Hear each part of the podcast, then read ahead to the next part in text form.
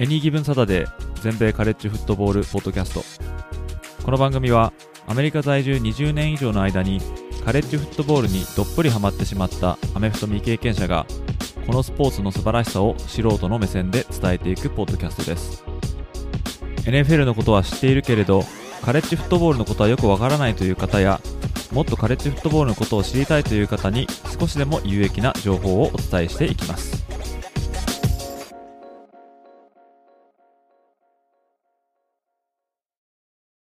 皆様ご機嫌いかがでしょうか？こちらは全米カレッジフットボールファンサイトを運営しておりますエニーギブンサタデーです。今回のエピソードも前回に引き続きアメフト系の YouTube チャンネルレッツハドルを運営しておられますヒデボーさんをゲストに迎えたエピソードとなります。前回のエピソードではヒデボーさんのアメフトファン歴 YouTube チャンネルレッツハドルの立ち上げエピソードから YouTuber としての活動。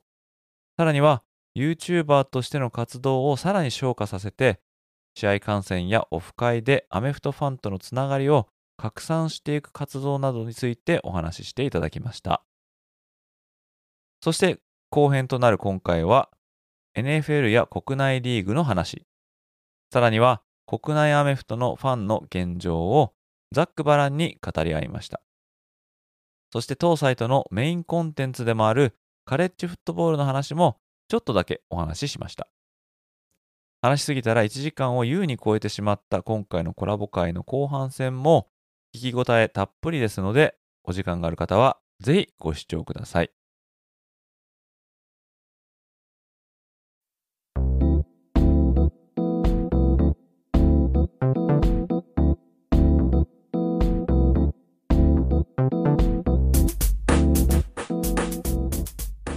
NFL もまあ見られてると思うんですけど、はい、はい、推しチームとかってありますか？あそうですね。僕もともとあれなんですよね。試合いっちゃん最初に見た試合が2008年の NFC のチャンピオンシップであのアリゾナカーディナルスとフィラデルフィア・イーグルスの試合だったんですよね。それは誰が出てました？えっ、ー、とカート・ワーナーとかダリー・フィッツジェラルドがまだ3年目とかで、で、あと、イーグルスで言うとドノバン・マクナブ。はい。えー、デション・ジャクソンが1年目みたいな、えー、感じの試合で、なんか逆転に次ぐ逆転みたいな試合やったんですよ。えー、で、結構まあパスが多いチームやったんで、両方ともバンバンパス通ったりとかしたのでハマったんで、その時は、ワーナーとかフィ、で、ラリー・フィッツジェラルドは特にその時ファンになって、で、まあだから、それをきっかけにアリゾナ最初かなと思ったんですけど、その後すぐ2009シーズン始まって、えー、 Week 1で、そのトム・ブレイディの、なんかその前のシーズンがね、怪我で、あの、ほぼ全休やった。やつですね。そうですね。膝をね。うん、はい。で、なんかその、当時 NHK の BS でまだ放送してたんで、あの、なんか5分ずつでこう選手紹介みたいな、あの、番組もあって、それでトム・ブレイディがなんか復帰で、なんかこういうストーリーがあってみたいなので、あ、すごいなと思って見てたら、 Week 1のビルズ戦でいきなり逆転劇を見せて、で、なんか、わ、これはすごいみたいな。で、僕基本的にやっぱりアイシールドからハマってるんで、漫画みたいな展開を求めて るところがあって、で、最初その、あのー、試合、いろんな試合見てハマったのも、いや、漫画より漫画やん、みたいな感じから ハマっていたんで、トム・ブレイディみたいなこう逆転をする選手大好きで、それをきっかけにだからラリーフィッツとトム・ブレイディでハマって、まあ、最初はだから僕はアリゾナとペイトリオッツは特にファンかなみたいな感じで、はい、入っていったんですけど、結局だからそういうなんか面白い試合とか、選手の背景とか好きなんで、大体のチームは好きで、で、今やフィッツジャルドもね、ブレイディも引退しってなって、そうですね。なんかチーム推しでもないな、よう考えたみたいなことで、なんかここれからは全般的に見つつ、なんかのめり込める人を探そうみたいな感じでは。なるほど。であの国外で、まあ、今その話しましたけど国内では、はい、まあ、X をよく見られるっておっしゃってましたけど、はいはい、なんか推しチームとかあります？これもね、結構難しいんですよね。国内もね、大体好きなんですよね。で、どのチームにも割と好きな選手いるみたいな感じなんで、結構僕選手推しなところがあって、なんで、はい。な、まあ、なんやったらもう面白い試合 してくれたらいいというような感じはあるんですけど、まあでもやっぱり関西いるのもあって、関西のメインのチーム、あの、パナソニック、アサヒ飲料、エレコムとかはあるかなっていうのと、あと、一時期あの、福岡サンズの、ど。はい。あの、広報スタッフもさせてもらってたんで、そうなんですそうなんですよ。まあそれもすごい話で、あの、代表の吉野さんっていう方が、ツイッターで、なんか、僕のツイートかなんかを見て、うちで、じゃあ一緒にやりますか？みたいな感じで、あそうなんですね。はい、ツイッターきっかけで。だから、あの、コージ徳田選手、はい。結構密着で僕カメラつかしてもらったりとか、あそうなんですよ。ね貴重な経験させてもらったりしたこともあるんで、まあ、あの、そういう地方のね、チームという意味では福岡サンズ、えー、それからまあ、名古屋サイクロンズとか、はい。はい。やっぱりこう、西側頑張ってもらえたらいいかなっていうのはちょっと、まあ、あまりにも今、富士通が強いので、強いみたいですね。はいうん今、ほんま10年連続決勝行ってるんですよね、富士通って。えで、ほんま連覇みたいな感じなんで、ちょっとこう、そこを倒していく、あ、まあ、西のチームであればいいかなという応援の仕方はちょっとしつつも、まあでもさっき言ったように X2、X3 も見るし、学生も見るしっていう感じで、うん、なんかもう選べないですね。ーうんねちょうどあの、アメフトピックさんに出ていただいたときに、まあそのサンズの話もちょっとしたんですけど、はいはいはい。えーサンズは私も国内でもし一つ上げるって言ったらサンズを上げたいかなうってん、思うんですよね。っていうのはあのちょうど去年とかですかね、はいはい。すごいあのスタジアムを埋めようみたいなキはいャンペーンをはいはい。やっていて、ですごい人が集まってるっていうなんかその地元でと一企業のなんかバックアップをそこまで受けずになんかその草の根運動みたいな感じでこう地元密着チームみたいになってるあの感じがすごいいいなと思って頑張れと思って見てるんですけどね。そうですね。やっぱりそういうところはすごいですよね。なんか、もうスポンサーもだから、いわゆるこう、大きな金額でドーンというわけではなくて、少額でもたくさんの人に応援してもらうという土壌を作っていってはるっていうのはすごいなと思いますね。そういうのがあると多分応援したく、まあ応援したくなるチームが増えるっていうのは、まあ、いいのかなってすごい思ってそういうの面では新たなそのファン層をこう開発していくとか改築していくっていうんですかねなんていうんだろうこう発掘していくのがすごい上手だなと思ってあの見させてもらってましたね。そうですね。最近結構ね、X リーグもなんかよりそれが増えてきてるかなっていうこともあって、なんか例えば茨城県の方でセイバーズっていうえチームがありますけど、そことかもね、あの X2 ながらどんどんいろんなことを取り組まれてたりとか、なんかだからそういうこう地方発信みたいなのってなんかならではというか地域おこしみたいな要素もあって、なんか個人的にもすごい関心がある分野なんで面白いなと思いますね。そうですね。うん。とにかくね、なんか、あの、面白いと思うんですよね。そういう、こう、なんやろ。自分たちからなんか作っていくぞ、みたいな、スピリットがあるんで、なんかそこってこう、なんか大きなチームと、あの、いわゆるこう、えー人数とか規模とかは少なくても、なんとかやっていこうっていうチームとの若干違いやと思うんですけど、やっぱり大きなチームであれば、あの、X1 スーパーって一番トップオブトップで、あの、勝つっていうことも市場命題もちろんあるんですけど、そう、それだけじゃない要素を自分たちでチームを作ってるからこそあるし、やっぱり応援してもらえる人とかを増やしていかないととか、いや、やったらより勝たないとみたいな意識を持ってるっていう意味では、やっぱり、まあ、X2、X3 もそうですし、学生の多分、2部、3部、4部とかもそうだと思うんですけど、なんかそういう魅力は絶対ありますね。まあ、いろいろ話を聞いていると競技人口っていうのが、まあ、ある特定の地域に偏っていてはいはい。そういうところでは、まあ、ある程度なんていうんですかね、まあ、エクスポージャーみたいなのがあってでも、うん地方に行くとやっぱりその例えばどこって言ってましたかね。高校にアメフトがない県とか地域がある。えーがあるっていうふうに聞いて、うんうんうんでうん。まあ、当然そうなると才能とか人材とかっていうのがある地域にも偏ってしまうと思うんですけど、うん。でもそういうのをねなんか地域から育て上げるというか見つけてあげるというかもしくはプレーとかをする機会を、まあ、与えるにはやっぱ地域のそれこそ X2 とか X3 とかでもまあいいんでしょうけど、うん。そういうとこからあ地域でこういうことやってる人がいるんだっていうのをこううまくこう発信できると地方の小さい子供たちがおちょっとなんか面白そうみたいなうん思ってくれるとなんかいいかなってちょっと勝手にね あの海の向こうの方から思っていや、でもめちゃくちゃわかりますね、それね。結局、やる人がいないとね、見れないんでね、僕らファンもね、もちろんですけど。そうですよねねなんか、だから全然関係ないようでめちゃくちゃ関係あるなっていうのを常日頃感じながら思うんですけど。多分あのささっき言ってたみたいにあのその10人しかねあの、はいはいはい。見てる人がいなかったって、まあ、うん言ってる、そういうような試合でもうん。多分10人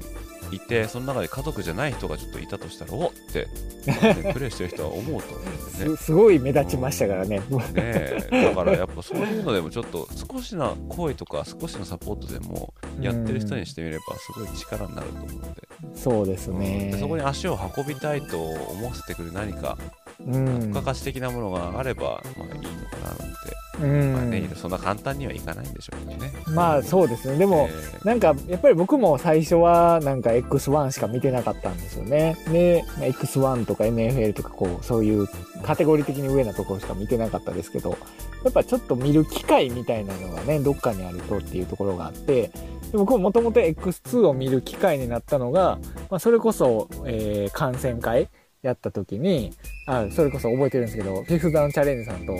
X1 の試合を見に行くロケをやったんですけど、その時に、エンダマケンスーって言って声かけてくれた あの方がいて、でその方と知り合ったことがいろいろきっかけになって、まあなんか X2 にあの関わりのある方やったんで、それがきっかけで X2 のあのこのチームを応援しようみたいなところが始まり、よくわからないまままずは行ってみようみたいな。あ行ってみたら面白いんやみたいなことなんで、どっか引っかかりみたいな、ちょっとしたフックみたいなのがなんかあれば、ちょっとね、広がっていくというか、それがいわゆる草の根であり地道な活動なんかなっていう風には思ってて、なかなか一気にアイシェードみたいにバーッと広がらなくても、じわじわっていうのはあるんかなとは思いますね。そうですよね、うんまあ、その観戦会もそうだと思いますし、うん。まあ YouTube チャチャンネルでいろいろこうやる発信していくっていうのも、うん。まあ、その手だと思いますね。またあのキャッチボールもねなんかやられてますよね、そうですね。キャッチボール会は、それこそね、D さんたちが関東でやり始めはったのを見て、関西でもって、あの、で、それもなんか関西でタッチフットをされてる方が、あ、じゃあやるって言って、あの、呼びかけて最初、参加させてもらったところから始まったんですけど、この間は、あの、別の形でまたやってみたいなしたら、結構やっぱりね、ボール触ったことないんでね、ファンとか、未経験やと特に。楽しいですよね。なかなかね見ないと思いますよね私も日本にいた時はアメフトボールとか以前にそのアメフトって存在もそんなによく知知らなかうったし、ん、うん。なんでしょうねアメフト部があるっていう意識がないというかはいはいはい。聞いたことあるけどうん実際やってる人見たことないしっていうのがあったんでだからボールもねスポーツ用品店とか行ったら普通に置いてますからそうですよね。まずう、まずないですもんね、日本やとなかなかね。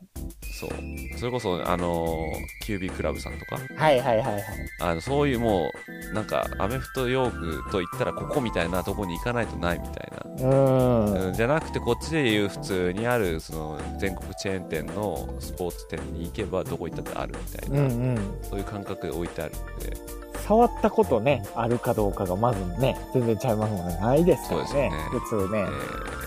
さらに投げるってなると難しいですからねあれねそうなんですよ。ででこの間元クォーターバックの方に指導してもらって、なんかすごかったです。もうやっぱ教えてもらうとちゃうよなっていうのを、なんか動画とか撮ってもらって、ここが 上に上がってへんやろとか、あ、ほんまですねとか言ってめっちゃ楽しかったですけど。えーそういうのをなんか、まあ、例えば自分がそういうのに面白いと思い出したのが、まあ、例えば、まあ、年いっちゃった後であっても、うんうん。まあその面白さを例えば自分の子供にねちょっとこう伝えてあげるとか、はいはい。うんうん多分いろいろやり方あると思うんで、そうですね。えーそう。別にやらなくても楽しめるっていうのをうん。分かったらまたちょっと状況変わってくるのかもしそうですね。ほんでまたキャッチボールってなると、知識とかがなくてもいいというか、いわゆるこう、オフ会、観戦会ってやっぱアメフト、ね、選手とかチームとか、いろんなことを知ってないと会話ができないみたいな要素もあると思うんですけど、なんか、キャッチボールやと子供も来れるし、それこそ年齢問わず来れるんで、なんかそれもいいなと思って。で、この間もなんか友達、僕も連れて行きたんですけど、まあ、昔ちょっとこう、タッチフット的なことを遊びでやってたことがあったんで、アメフトを知らなくても、なんかそういうスポーツちょっとやろうかなみたいな、運動しようかなみたいな、緩やかに集まろうかみたいな形でできるんで、またそれがアメフトに興味持つきっかけにもなるんかなと思うと、めちゃくちゃいいな、キャッチボール会みたいな感じで思いますね。れない、ねで私あの息子がまあいるんですけどはいはい。ちょうどまあ8歳ぐらいなんですけどねうん。自分のあの影響もあってよくアメフトを見てるんでまあ、やっぱりこうすごいプレーとか、まあ、ハイライトとかでこう紹介されるじゃないですか何度も何あ度もあ、はい。それを見るとあれかっこいいって言って真似するんですよねでちょっとあ。ちょっとこっち投げてとか言って取れもしないのにこうワンハンドキャッチやろうとしたりとかでそのままダイブするみたいな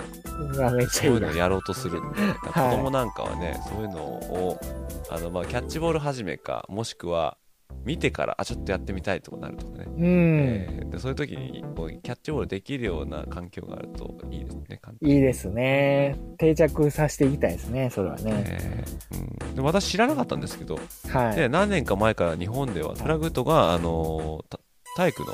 あの授業のなんか一環に取り組まれたみたいななんか話を確かにあそうですね。してたと思うんですけどね。うん。それ私の時はなかったんで、あそれ知らなくてあこれいいじゃないと思って、うんうんうん。こういうなんていうんですかね、まあ、ちょっと違いますけどでもその取っかかりとしてはすごいいいなと思って。そうですね。触れる機会がね、全然ね、あるかないかってちゃいますもんね。いいですよね、なんか今でも一つ課題は、ボールがあっても教えれる人がいなくて、結局、なんか、あれもなんか選択制なんかな。なんかとにかくこう、ボールは体育館にあるけど、活用されてないというケースもあるらしくて、ああなるほどねはい。いかにこう教える人が混ざっていくかみたいなところはあるっていうことで、まあそれで言うと例えば、えー X リーグなり学生の人がね、教えに行ったりみたいなこともちょこちょこあるんで、まあ、さっきの地域とか草の根の話につながると思うんですけど、なんかそういう機会があったら、なんかよりいいんやろうなとは思いますね。ねサンタさんもやられてましたね、これああ、やってますね。なんかよく子供とね、最近遊んでる動画とかも たくさん上がってるんで。本当にいや本当に素晴らしいと思いました、うん地域還元そこからファンも増えてはいはい。アメフトの人口もまあ増えるかもしれないしってういうのとん。素晴らしいなと思いましたね。ねえ。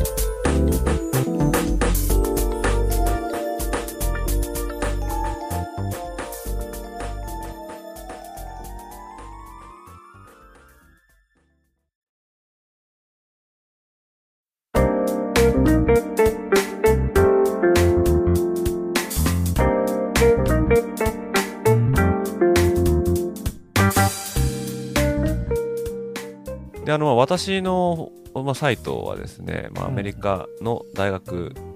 アメフト、まあ、カレッジフットボールの、まあ、ことについて、まあ、ウェブサイトでいろいろ情報を配信したり、まあ、ポッドキャストもカレッジフットボール系の内容を、まあ、配信してるんですけど、ヒデボさんはカレッジフットボールに関してなんかあの印象っていうかどれぐらい知ってるとかもしくはどれぐらい知らないとかどんな感じですかね？そうですね。カレッジに関しては、まあ、あの、だいぶ知識はないところというか、なんですけど、えーっと、多分一番最初にね、僕なんか、2010何年やったかな。ラッセル・ウィルソンが、はいえー、ローズボールでしたっけあれ。なんか、あの、ボールゲーム。そう、えーウィスコンシンでボールゲーム出た時に、なんか無料でテレビで見れるみたいなやつでやってたんですよね。で、その時に見て、あラッセル・ウィルソンすごいみたいなこととか思いながら、で、それでシーホークス入ってみたいな感じだったんで、あやっぱりなんかちょっとでも学生時代を知ると面白いなと思ってたんですけど、とはいえ、なんか見るツールも日本でわからなければ、やっぱりどうしてもちょっと国内とかを見出すと、じっくり見れなくて、カレッジを。なんで、そんなにこう、詳しくはなかったところだったんですけど、それこそ、えーフィフスダウンさんの方で、アメフト沼さんが、あの、出演されて、それでちょっとこう、仕組みのことがちょっとずつ分かってきて、で、えー AGS さんが、あの、がっつりそれをされてるんで、またそれでいろいろ勉強させてもらい、みたいな感じで、なんかようやくこう、なんかカンファレンスの仕組みとか、なんか戦う仕組みとか、どうやったらなんかボールゲームに行くかとかが、なんかなんとなく分かってきたみたいな感じで、全然詳しくはないんですけど、で試合もそんなに見れてはないんですけど、やっぱ配信してくださる皆さんのおかげでだ 徐々にそっちも分かってきたら、やっぱ面白いなっていう、そんな印象ですかね。ああ、そう言っていただけるとうん、非常にありがたいですねい。やもう日本語で分かんないですからね。そうなんですよ。わからないっていう人が、本当圧倒的に多くてですね。はまあもちろん、ルールも、使ってる球も、フィールドの縦横の長さとか、そういうのも、全部同じなはずなんですけどい。ね。うんうんただやっぱその勝ち進んでいく仕組みとかカンファレンスの仕組みとか、まあ今もおっしゃってましたボールゲームとか、はいまあ、。そういうのがちょっとチームが何何せ多いんでうんうん。その一部の上の方だけでも130チームとかあるんではいでこれを全部把握するっていうのは確かに難しいかなっていうのは、うんあまあありますよね、うんうんうん。えーであと日本でやっぱりこう映像として見れないっていうのはうん。なかなかちょっともったいないなっていうのが、まあ、あります。昔はなんかあったみたいですけどね。ね。放映されてたっていうのが。なんかあれですよ、最近 YouTube でちょっとね、ライブ配信とかもやってたりするのがあるんで、それとかを見てましたけどね、この間もね。そうですね。だいぶ増えましたね。あのうん。レギュラーシーズンは海賊版とか流れててもそこまでバンされることはないですけどね。やっぱそのうんポストシーズンになっていくとちょっとさすがに見れなくなっちゃうっていうのは取り締まりがちょっと強くなってみたいな。まあ胸を張ってそれを使ってみてくださいとは言えないですけど。確かにね、そういう媒体がね、増えるとあまあでもなかなかね難しいと思うんですけどね、うん。えー、そう。だから多分後追いとかになってしまうのかもしれないですけどね。はいはい。なんか、だから僕勝手に思ってたのは、あの、絶対難しい話なんですけど、あの、NFL のゲームパスみたいなやつで、もうすべてアメフトのパッケージになってて、X, X リーグも学生も、そのカレッジも NFL も見れるみたいな日本のトータルしたもので、要はそれで契約してたらこっち側も見れるみたいになったら他のも見る機会あるよなとか思いながら、まあ権利がそれぞれ全然違うんで無理よなとか思ってたんですね。そうなんですよね。利権がとにかく複雑なんで。複雑ですよね。えー、だ NFL はもう NFL が取り仕切ってるじゃないですか。はいはい。で、カレッジは、えまあ、確かに NCAA っていうのはあるんですけども、はいまだカンファレンスではカンファレンスで別に利権を扱ってるんで、なるほど。そうなんですよ。だから、なかなかこう、一枚岩じゃないっていうところが難しいのかもしれないですね。そねえーそう。まあもちろん NFL は NFL の面白さがあって、うん国内アメフトには国内アメフトの面白さが、まあ、あると思うんですけども、うん。カレッジはカレッジで、そういう複雑なシステムとか、また歴史とか、まあ、因縁関係みたいなのがまああるわけですよね。例えば昔で言ったら、まあなんでしょうね、感覚と日大のなんか対決みたいな、なんかそういう対決とかもあるんですよね、ライバルうん関係、ライバル。ね。えーでそういうのを紐解いていくと、もう、私みたいなになっちゃうんですよ。え ー最高ですよね。いや、そうですね。ライバル関係みたいなのはちょっとね、しかも、数が多いだけにいろんな歴史があって、いやそういうのーも多いしね。楽しいですよ、全部調べていくと。思いますよ。ね暑いしね、それがまたね。そうなんですよ。もう平気で100年、120年ぐらいの歴史を持ってるんで。うーん。だから、そこでちょっと結構あるんですよ。なんかあの、はい大体あの、ライバル関係っていうと、勝ったチームにトロフィーが送られるって言って、あるんですね、そういうトロフィーが。で、そのトロフィーが、なんか普通のトロフィーじゃなくて、うん。例えば斧だったりとか、あとはあの、えー。樽だったりとか、えー。椅子とか、面い。ろい。ろなあるんですでそれにはもちろんなんでその斧なんだとかなんで樽なんだとか、なんでベルなんだみたいなそれにはそれぞれの曰くがあったりとかしてそれも面白いんですけど、へー。でそれをあの盗み合うとか 盗んで隠すとか、なんかそういうですね、なんじゃそら。あの、なんかあるんですよ。そういうなんかライバル感。そそれぐらいまでもう嫌いみたいな。はいはいはいはい。今でこそもうなくなっちゃいましたけど、そういうのは。はい。面白いですよね。そんな、こう、奇想天外なね、ことがいろいろ起きてきてるっていうね。そうなんです。そういう裏話とか聞いちゃうと、うん、余計ちょっとハマっちゃうんですよね。確かに。えーそう。だ私はそういういろんなあの入り口があっていいと思うんですけど、だからそこで例えばそうですね、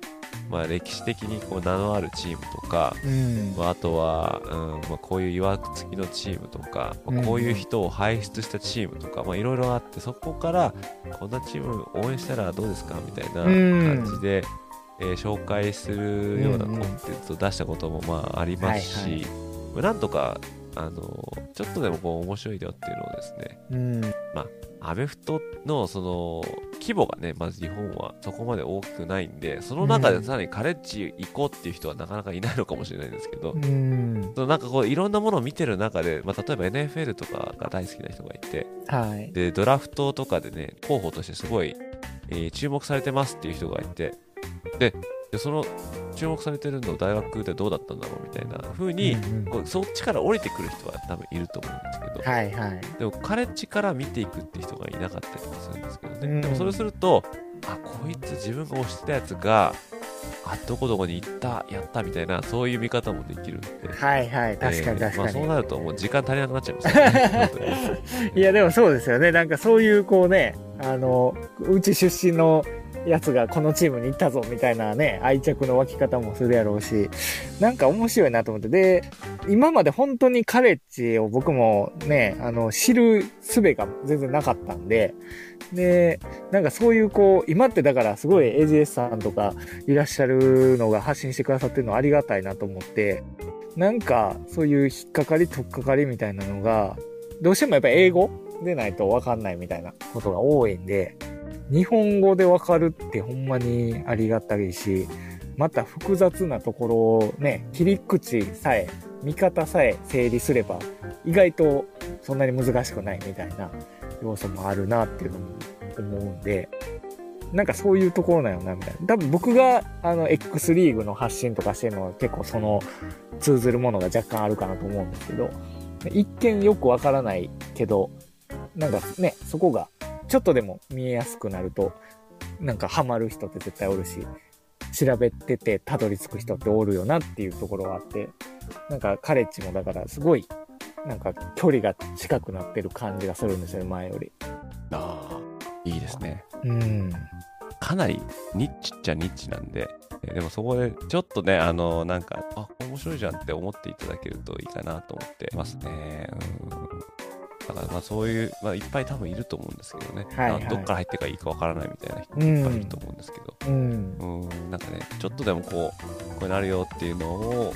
知っていただけたらいいなって思って、ずっとやってるんですよね。いやー、もう、最高ですもん。ありがとうございます。えー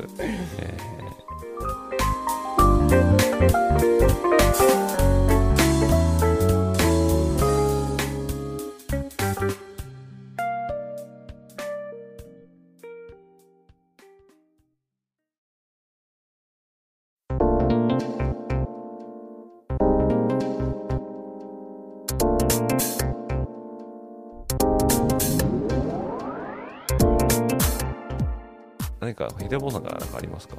そうですね。いや、でもなんか、結構いろんなお話してきましたけど、こう、どっちかというとこう、なんやろうな。こう、発信していくっていう部分の話ってあんまり普段することないんで、ん。なんか、そこちょっと発信者として 通ずるものがあるなっていうのをちょっとお話ししながら 感じれたのは嬉しかったなと思いました。そうですね、えー本当にあのアメフト系でいろいろやってる方って、まあ、限られてはいると思うんですけど、ただちょっとずつなんかふ本当ちょっとですけど、うんうん、うん。ちょっとずつなんか増えてるなっていう気はしないでもないんですけどね。いや、そうですね。どんどん増えてると思いますね。なんか、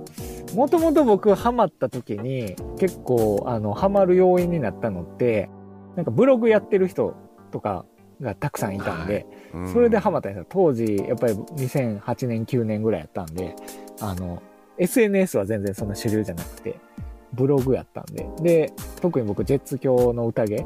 さんのブログでハマったところがあって、で、で、実況さんのブログって、あの、実況さんのブログ自体もいいんですけど、あの、NFL ブロガーのなんか、こう、更新したやつがどんどん、こう、パッパッパって上がっていくような仕組み作ってはるんで、それで、こう、なんやろ、こう、調べたい欲求がそこで叶っていくというか、なんか、で、個人、個々人の感想とかを見れるのはめっちゃ面白くて、で、今 SNS でそれがどんどんさらに増幅して、発信されてる方が、それによってどんどんまた増えてるかなという印象があるんで、なんか、そういう意味では、見てる側としては楽しめるコンテンツが、もうね、山ほどあるって感じがしますよね。そうですね。あの実況さんのところの確かにその更新のやつ見てるとあこんなにいたんだっていうね、なりますよね、あれ。ねなりますよねうん。大体それぞれの1チームに1人ぐらいそのブログやってる人がいて、うん。ででまたすっごい詳しいじゃないですか、ねそうですね。えーだから勉強になりますよ確かに、うん。まあ、だからそれで言うと、やっぱり国内はそういう発信される方がまだ全然少ないなっていうところが、ちょっと課題としてはあって、なんかもうちょっと増えたらいいなと思うんですよね。うん確かに思いますね絶う対ん。やってないから、まあ、ブルーオーシャンってとこもあると思うんですけどね、はいはいはい。でもこれ面白いと思うんですよね大学特に大学なんか面白いと思うんですよねうん。さっきも言ったその日大と漢学のこう因縁の対決のはいはい、はい。ことを喋ってくれるとか、ね、絶対聞いてみたい私が聞いてみたいっていうのはありますよね ね。誰かやってくんないかなみたいな、うん。なんかだからまあそういう意味ではまだまだね、余地があるというか。そうですね、うん。そうそういうマニアな方のあの出現を待ちたいですねそうですね。えーなんかもうほんまにでもオフ会とかやってると、みんなそれぞれ専門領域あるぐらいの勢いで、ね、いいですし。で、別にこう、なんか、なんやろ、単に知識としてじゃなくても愛が深い人もいるんで、なんかそれがいいよなと思って、なんかマホームズめちゃくちゃ愛してるみたいな。ねジョー・バローとかもね、女性ファンとかね、結構最近増えてますけど。人気ですもんねねえ。そういういいよなと思って、それぞれの好きがなんか見えるって面白いなと思いますね。そうですね、そのねあのスペースもそうだし観戦会もそうだしそれはまあ現場行ってもあとはそのみんなでこう集まって見るとか見たいとか自分も共有したいっていうところをこう達成できる場があるっていうのは、環境が整ってきてると思うんで。いやー、そうですね。ねいいですよね。うーん。ツイッターあってよかったと思いますもん、本いや当に。本当そうですね。ね。ツイッターでやり始めてよかったと思うしこううん。他の人にこうリーチアウトしだしてよかったなといや、本当ね。本当ね、AGS さんのね、でも前からやってはったのも、それを通じて、いろいろとね、つながることを通じて知って、で、また、さらにどんどん発信されてるから、いや、本当すごいなと思って。だからいろんな人がいろんなことをやってて、うんそれが、まあ、YouTube だったり、ブログだったり、まあ、ポッドキャストだったり、まあ、いろいろあると思うんですけど、はい。まあ、それぞれの人がいろんな形で発信とかして、それそれを楽しんでくれる人が、うん。あーいるっていうこの形がちょっとずつ増えていくといいかなって思いますね。そうですね。うん。ほんまに切に思いますね。そうですね。うんまああのね、なかなかお仕事とかしながら、まあ、私も仕事しますけど、いろんなことやっていくの大変だと思うんですけどね。うん、でもこの体をねあの壊さない程度 そうそうそう。そうですねあの緩やかにやっていくのがいいですよね、うん。もうまさにレッツハドルコンセプトはそこなんで。そうですよね、はい。えーそう。だからそのガツガツやるよう長くやった方が多分いいと思うんで、うんうんうん。うんえーそうですね。まああの私もですねその精神を取り入れながら、ね、体壊れないように。お前ですね。そこはね、えー気をつけていただいて、ずっと待てるんで。はい。そうですね。ということで今回はレッツハードルのヒデボーさんをおゲストにお迎えしてここまで、えー長々とお話ししてき、えました、えーどうもありがとうございました。こちらこそです。めちゃくちゃ楽しすぎて、もう、時間忘れるぐらいにね。そうなんですね。もう本当にあっという間ですね。ねえー、そう。あもうアメフトの話すると尽きないっていうのはね、本当そうなんですね。一生話せますね。えーそうなんですね。まああの私はまあポッドキャスター、まあウェブサイトをやっていて、でヒデボさんはまあ YouTube チャンネルとか、まああとは、えーまあ草の根活動じゃないですけども、みんなと反省会とか、まあいろいろな活動を通してまあアメフトの面白さとか、まあ、そういうのを、まあえー提供するっていうか、まあ、紹介するというか、あまあ、たまあ、多分ね、あのご自身がまあ楽し楽しんでるっていうのも、ね、多分一番にあると思うんですけど、はい。えーまあ、そういうのをね、あのまあまあ、また場所も違いますけどね、私は。やってますけども、はあのまたあの私の大ファンなんで、い。うん。これからも、えー体に気をつけて、はい。緩やかに、劣波動精神で、えーあのはい長いことやっていただけると、多分そういうふうに思ってるファンの方もいっぱいいると思いますので、はい。はい、これからもあの活躍を期待しております。いや、ありがとうございます。もう楽しく、ワイワイ皆さんとできたらと思うので、あの、聞いていただいた皆さんも、あの、これからもいろんな形で繋がれたらと思いますので、よろしくお願いします。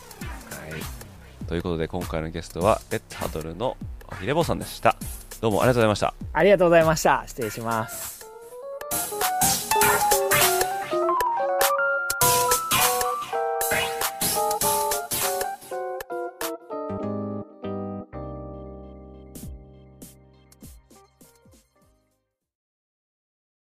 ひでぼさん、今回はお忙しい中ご出演していただき、本当にどうもありがとうございました。現在は YouTuber という枠にとらわれず、直接アメフトファンとつながる架け橋的な存在として、観戦会、オフ会、キャッチボール大会などのイベントを立ち上げてこられました。アメフトファンとは言っても10人十色ですし、応援の仕方や楽しみ方は人それぞれだとは思います。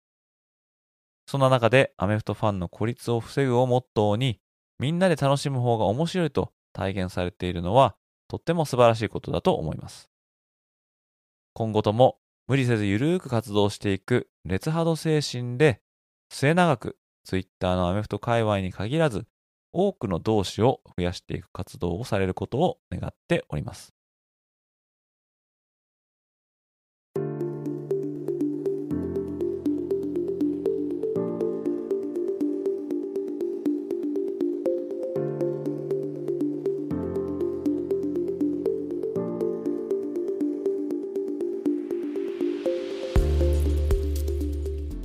さて、ここでは質問箱に寄せられた質問をご紹介したいと思います。まあ、質問箱っていうのは匿名でいろんな質問を受け付けることができるっていうですね、えーサービスということになっておりまして、現在は Google フォームズで皆様からコメントや質問を受け付けておりますので、気軽に皆さん何か質問でもありましたら、ぜひそちらの方を残していただけると幸いです。Google フォームへのリンクは概要欄の方に添付しておきます。ということで今回ご紹介したい質問はこちらとなります。AGS さん、こんにちは、砂です。NIL の話、大変興味深かったです。と同時に、最近のトランスファー、ブライアン・ケリーなど選手や監督たちの身勝手さに呆れてしまいます。私がカレッジフットボールにハマった要因は、監督や選手たちのカレッジやチームに対する一途な思いが見ている者たちに伝わっていたからです。このままではカレッジフットボールの魅力が薄れて、プロフットボールとの違いがなくなり、廃れてしまうと思います。ここにカレッジフットボールのレジェンド、ポール・ベア・ブライアントが残した良きフットボール選手の資質777挙げさせていただきます。1、フットボールゲームに渾身できるか。2、他をしのぎ勝利することを求めているか。3、精神的、肉体的に強靭か。4、個人的な犠牲を払う意思があるか。5、個人的賞賛よりチームの栄光を優先できるか。6、フィールドの内外ともに人々のリーダーか。7、良き学生か。というですね、投稿いただきました。ありがとうございます。えー、砂さん、よくですね、えーメッセージを残していただくんですけども、おまあ、こちら NIL の話って言ってるんでですね、これ1年ぐらい前の話なんで、おそらく、まあ、ブライアン・ケリー監督がですね、まあ、この方はもともとノートルダムにいたんですけども、まあ、LSU に移ったとか、まあ、そこら辺の話を多分した時のコメントだと思うんですけどもね、どうもありがとうございます。まあ、この、トランスファーっていうのは最近ではもうよく見られるような動きですね。まあ、転校ってことですけども、の転校ルールが緩やかになったので、えー、ちょっと試合に出れない選手とかが試合の出場機会を求めて他校に転校していくっていう、まあ、これが非常に顕著にまあ現れてるっていうことになりましたね。まあ、これまでは入った大学に最後まで添い遂げるみたいなのが普通だったんですね。まあ、それは大学にコミットしてるっていうことで、まあ、自分っていうよりも、団体、そのチームについていくことに今意義があったっていうことですけども、まあ、ここ、そうですね、10年、20年ぐらい、えーまあ、特に20年、10年ぐらいですかね、まあ、だいぶその自分が上でできるかどうか、まあ、上っていうのはプロですね。プロでやっていけるかどうか。それでもし例えばベンチ要員だとしたら、まあ、自分がプロに行けると思っているのであれば、ベンチ要員では声はかからないわけですから。だから、それよりも、より自分にチャンスが回ってくるような大学に転校していこうと。まあ、こういうような感じで転校する選手っていうのが増えてきたんですけども、まあ、その中にはね、もともとの所属しているチームで先発が取れないとか、まあ、先発を奪われたとか、まあ、それで、まあ、安易に、じゃあもう俺は出ていくみたいな感じなのがちょっと増えてるかなって気はするんで、そこはね、ちょっとまあ大学にまあコミットして、まあ、先発を奪うような、まあ、努力をするとか、奪い返すような努力をするとか、まあ、そういうことをしてほしいなっていう、まあ、気はしないでもないんですが、まあ、一方で大学生は4年、まあ、ないし5年、それぐらいしかないんで、でそこで、えー、まあ見切りをつけて、まあ、自分のチャンスを最大限に活かせるところに行くっていう、まあ、そういう考えも、まあ、まあ、ないことはないかなと思いますので、まあ、これはね、まあ、どんな風な考え方を持ってるかによって、まあ、それが賛成になったり、まあ、反対になったりとか、まあ、そういうことになると思うんですよね。だからまあこの砂さんの言ってることは非常によくわかりますね。うん、なんかちょっと残念な動きではあるんですが、まあ、一方で今の流れから言うと、まあ、特にね、個を犠牲にするというよりは、まあ、個を大切にしていくっていう方が、まあ、今の風潮みたいなんで、だからトランスファーする人たちのことに、まあ、とにかく言うことでもないのかなっていう気もしないでもないんですけれども、まあ、監督がね、ちょっとこう、ポンポン出ていっちゃうっていうのは、なんかちょっとそれは、あまあ、興ざめとまではいかないんですが、あまあ、特にですね、例えばこのブライアン・ケリー監督にしてみればですね、まあ、ノートルダム大学というですね、超名門大学で、まあ12年ぐらい多分やってたと思うんですが、まあ普通だったらね、この名門大学でここまで長くやって、それなりの成績を残していた、えー、それであれば、そこでそのまま引退までいてもね、良かったのかなって思ってしまうんですけども、まあ、彼曰く、ちゃんとこう、リソースもあって、でそれで全米タイトルを取れるようなあとこに行きたいっていうんで、それがまあ LSU だったっていうんでね、まあ、LSU に行ったんですけども、あそれとまた別にね、ものすごいお金の契約金を、まあ、受け取ったとかまあるんで、まあ、何が彼の決断を動かしたのかっていうのは分かりませんけども、監督がどんどんくら替えしていくっていう、この流れはですね、まあ、おそらく止めることもできないと思いますので、えー、まあ、そのですね、10年、20年、30年、40年ぐらい前のカレッジフットボールの流れと比べると、まあ、今の、ま、トランスファーなり、監督の交代劇なり、もっと言えば NIL とか、そういうことはちょっと受け入れがたいっていう方もまあいるかもしれないですし、実際現役の監督でも、まあ、NIL ってことに関して言えば、ちょっとこれはどうだみたいなことを言ってる監督もまあいますんで、まあ、今後ね、これの流れを止めることはできないと思うので、えー、まあこれが新しいカレッジフットボールの形だと、ま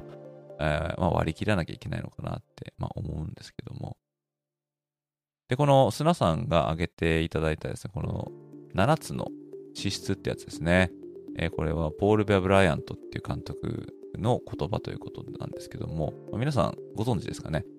えー、このポール・ベア・ブライアント監督っていうのは、まあもうカレッジフットボール界では、まあ、知らない人はいないっていう、まあ、偉人なんですよね。まあもともとというか、まあ、大きなところで言うと、アラバマ大学のヘッドコーチとして知られてるっていう、まあ、方でですね、まあ、過去は25年間、アラバマ大学に在籍中に、まあ、6度の全米タイトルを獲得したという、まあ、敏腕コーチなんですね。もう1982年にもうすでに引退されてるんで、まあ、結構前の方なんですけども、まあ、この引退時に、まあ、彼が持っていた勝利数っていうのは323勝なんですね。でこの時は、この323勝っていうのが当時の最多勝利数、まあ、そういう風になってたんで、まあ、スーパーコーチとか、まあ、レジェンドとか、まあ、言われる、まあ、監督さんですね。ちなみにこの現在の最多勝利数っていうのは、まあ、元ペンシルバニア州立大学の監督であったジョー・パターノさん、彼が持ってる日409勝なんですけども、うん、まあでもね、その323勝っていうのはすごいいい数字だと思うんですけどもね。で、またこの彼が獲得したナショナルタイトルの獲得数、これ6度なんですけども、これはですね、同じくアラバマ大学の監督でもあるこのニック・セイバン監督が2020年度のシーズンに、まあ、彼自身7度目の、ナショナルタイトル、これを獲得するまで、まあ、最多優勝数だったということなんですよね。まあ、その他には、まあ、映画で、え、フォレスト・ガンプって、まあ、あるの、まあ、見たことある方もいると思うんですけども、まあ、この中で、えーまあ、トム・ハンクスが演じるフォレスト・ガンプが、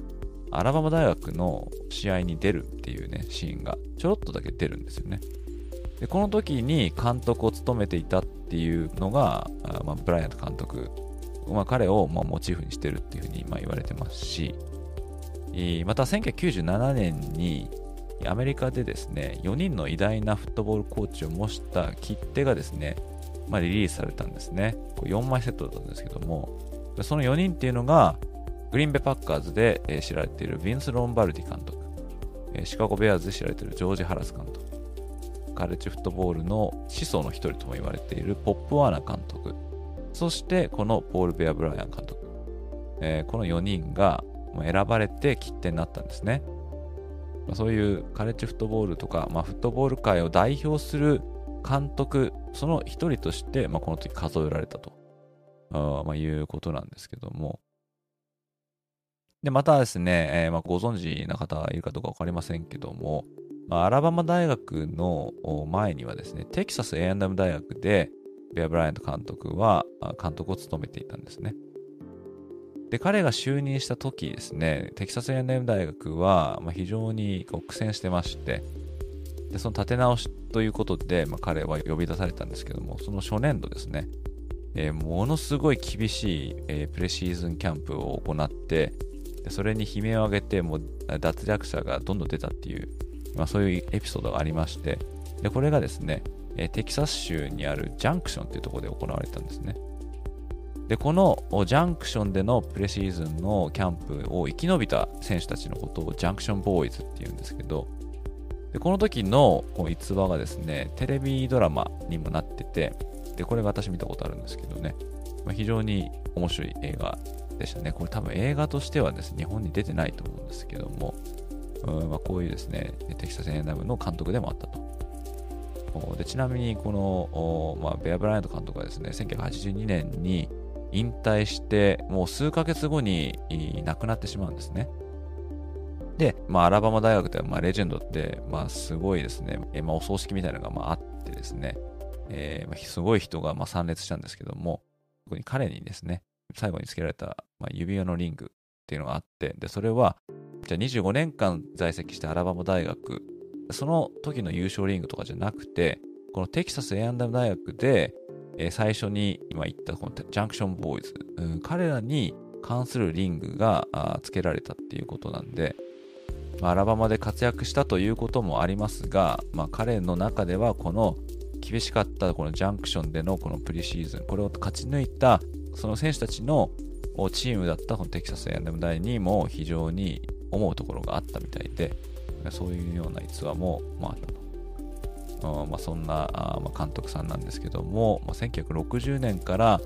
1980年代、今後にかけて、まあ、アラバマ大学でものすごい強さを発揮したっていう、まあ、こういう監督さんなんですね。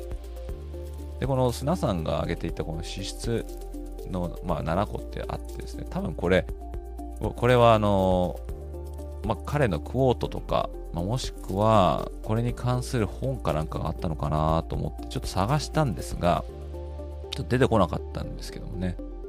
まあフットボールに献身できるか、まあフットボールにどれだけ打ち込めるかっていうことですよね。えーあと、他をしのぎ、勝利することを求めているか、これは競争心のことだと思うんですけども、うん精神的に肉体的に強靭か、個人的な犠牲を払う意思があるか、ちょっとさっきのアンチテーゼじゃないですけども、まあ、現在はね、個人個人っていうのがちょっと前に出てきてますけども、まあ、彼がかつて求めていたものっていうのは、そういった個人を犠牲にして、チームに渾身できるかってことを言ってるわけですね。えーでも似たようなことですね。個人的賞賛よりチームの栄光を優先できるか、フィールド内外に人々のリーダーか、で良き学生か、まあ、最終的には、まあ、アスリートとしてもてはやされたとしても、まあ、大学生なんだよっていうこと、まあ、そういうことを言いたいのかなって思いますけどもね。昔、肩着の考え方とは思うんですが、まあ、現在でも通じるものはね、あると思うんで、えーまあこのカレッジフットボールの偉人でもあるポール・ウェア・ブライアント監督の、ま、言葉、まあ、これは多分長いこと語り継がれていくと思いますんで、で、また彼はですね、もう本当に多くのこのクオートを持ってますんで、まあ、これもね、いずれは紹介するような、まあ、コンテンツ、まあ、ポッドキャストなり、記事なりできたらいいななんてちょっと思ってますね。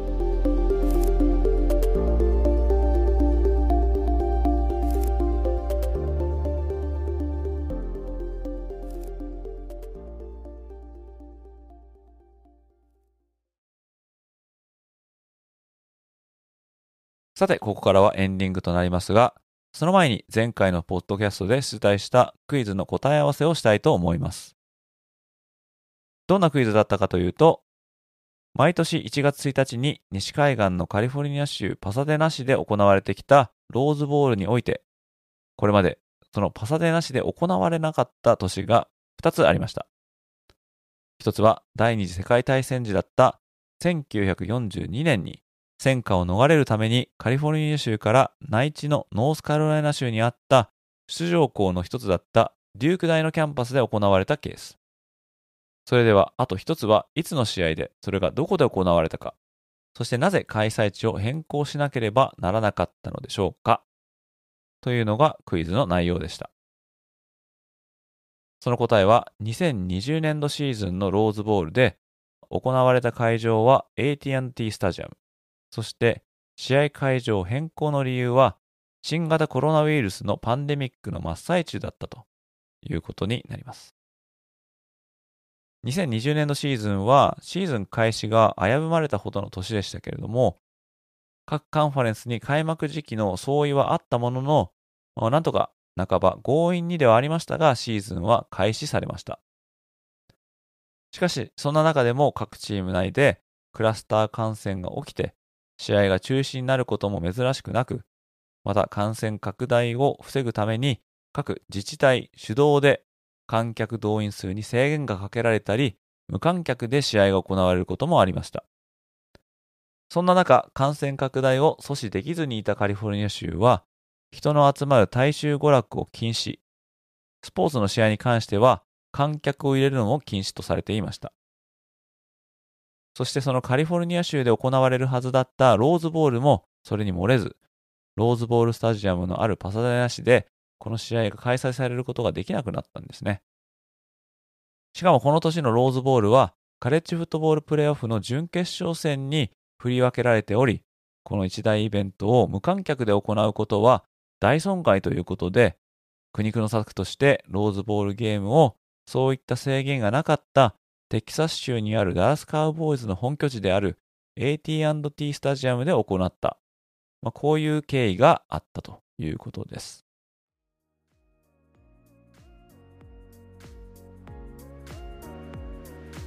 ところでこのローズボールですが、1902年に史上初めて行われたカレッジフットボールのボールゲームとしても知られております。当初はもともとパサデナ市でお正月に行われていたパレードの催し物の一環で開催された興行でした。開催当初はイーストウエストフットボールゲームと呼ばれており、西側チームと東側チームの代表がマッチアップされたゲームとして始まりました。第1回目の対戦はミシガン大学対スタンフォード大学で49対0でミシガン大学が大勝しましたが、以降、現在でいうパック12チーム対、それよりも東側のチームというくくりで、当時からカレッジフットボールのメッカともいえた IB リーグのチームやピッツバーグ大学、アラバマ大学、トゥレーン大学といった今では珍しいチームがその対戦相手として名を連ねていました。そして1963年から正式にローズボールはパック10、現在のパック12カンファレンス優勝チームとビッグ10カンファレンス優勝チームが対戦する試合として契約が結ばれて、以来この試合はそのように知られるようになりました。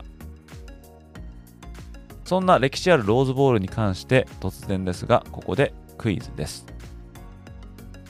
2023年に行われた試合で109回目の開催を迎えたこのローズボール。これまで最も多く行われたマッチアップはどことどこのチームでしょうか？これが今回のクイズとなります。これをネットで調べずに分かった方はかなりのカレッジフットボールマニアなのではないでしょうか皆さんぜひ考えてみてください。ということで今回のエピソードはここまでとなります。